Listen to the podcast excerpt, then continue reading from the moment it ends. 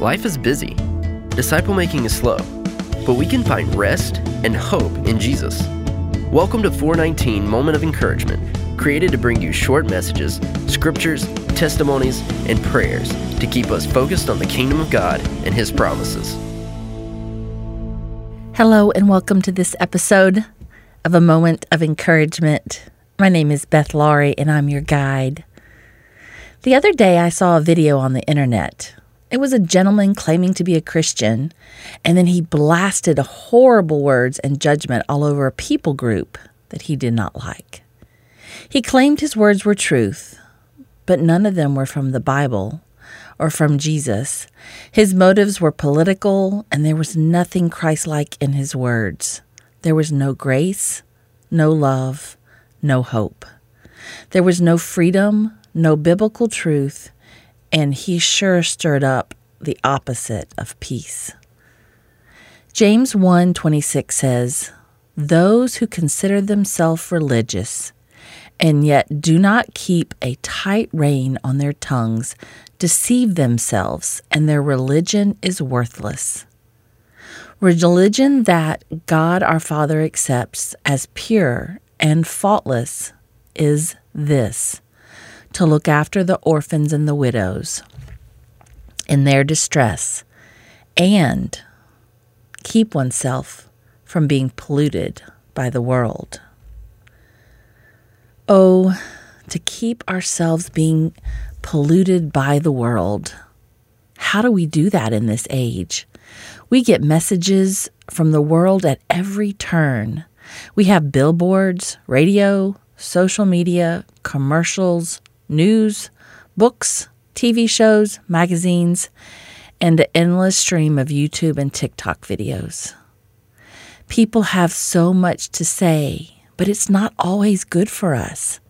The next thing we know, our tongues are saying things that are not from Jesus, but from the opinions of ungodly people.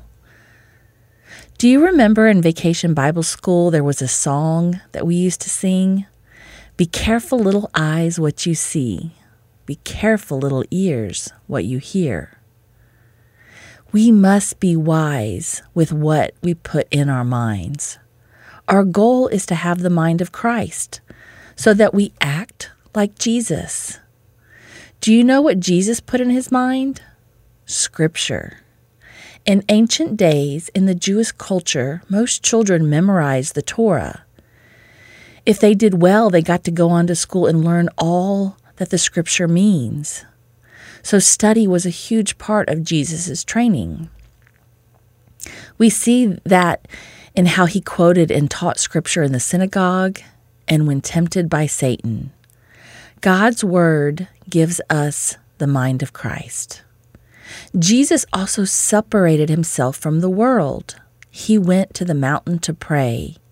In prayer, he received God's peace, strength, and hope to face the challenges of the world.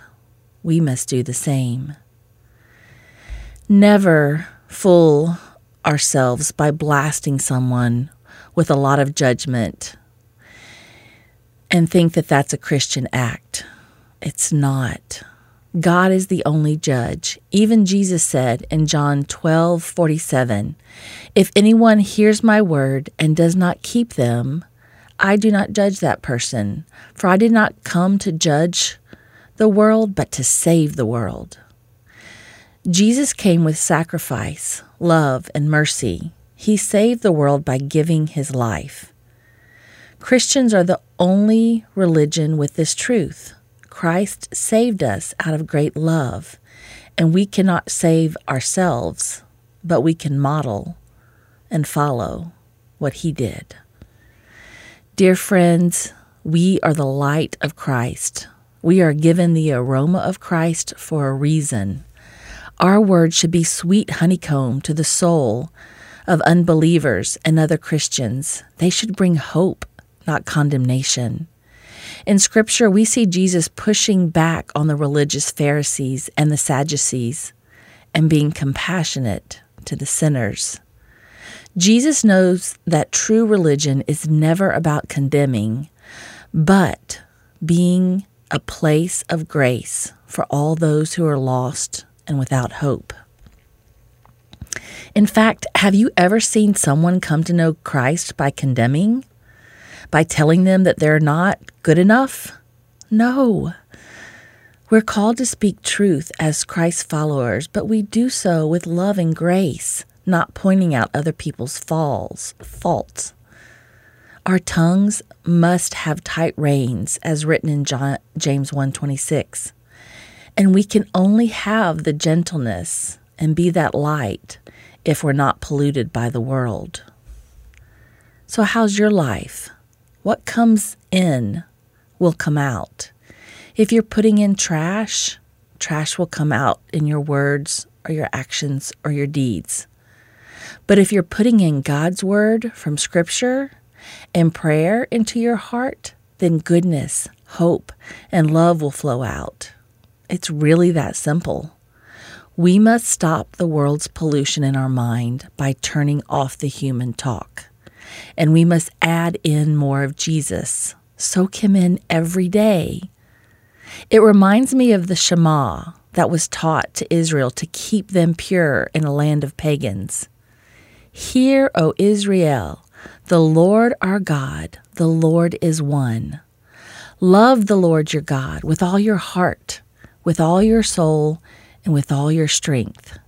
These commands I give to you today to be on your hearts. Impress them on your children. Talk with them when you sit at home and when you walk along the road, when you lie down and when you get up. Tie them as symbols on your hands and bind them on your foreheads. Write them on the doorframes of your house and on your gates. In other words, surround yourself with the words of God and not the words of the world.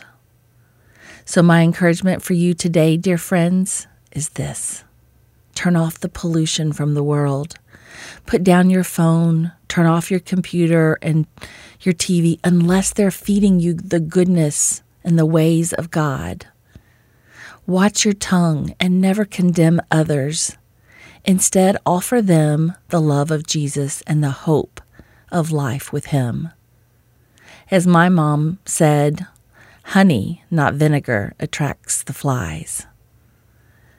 We are ambassadors of Christ. He has each of us on this earth to represent his kingdom, and we do so with great love and hope as someone who is not like the world. It is all determined by what we allow to come into our heart. Join us next time as we stay faithful and find joy in our journey with Jesus.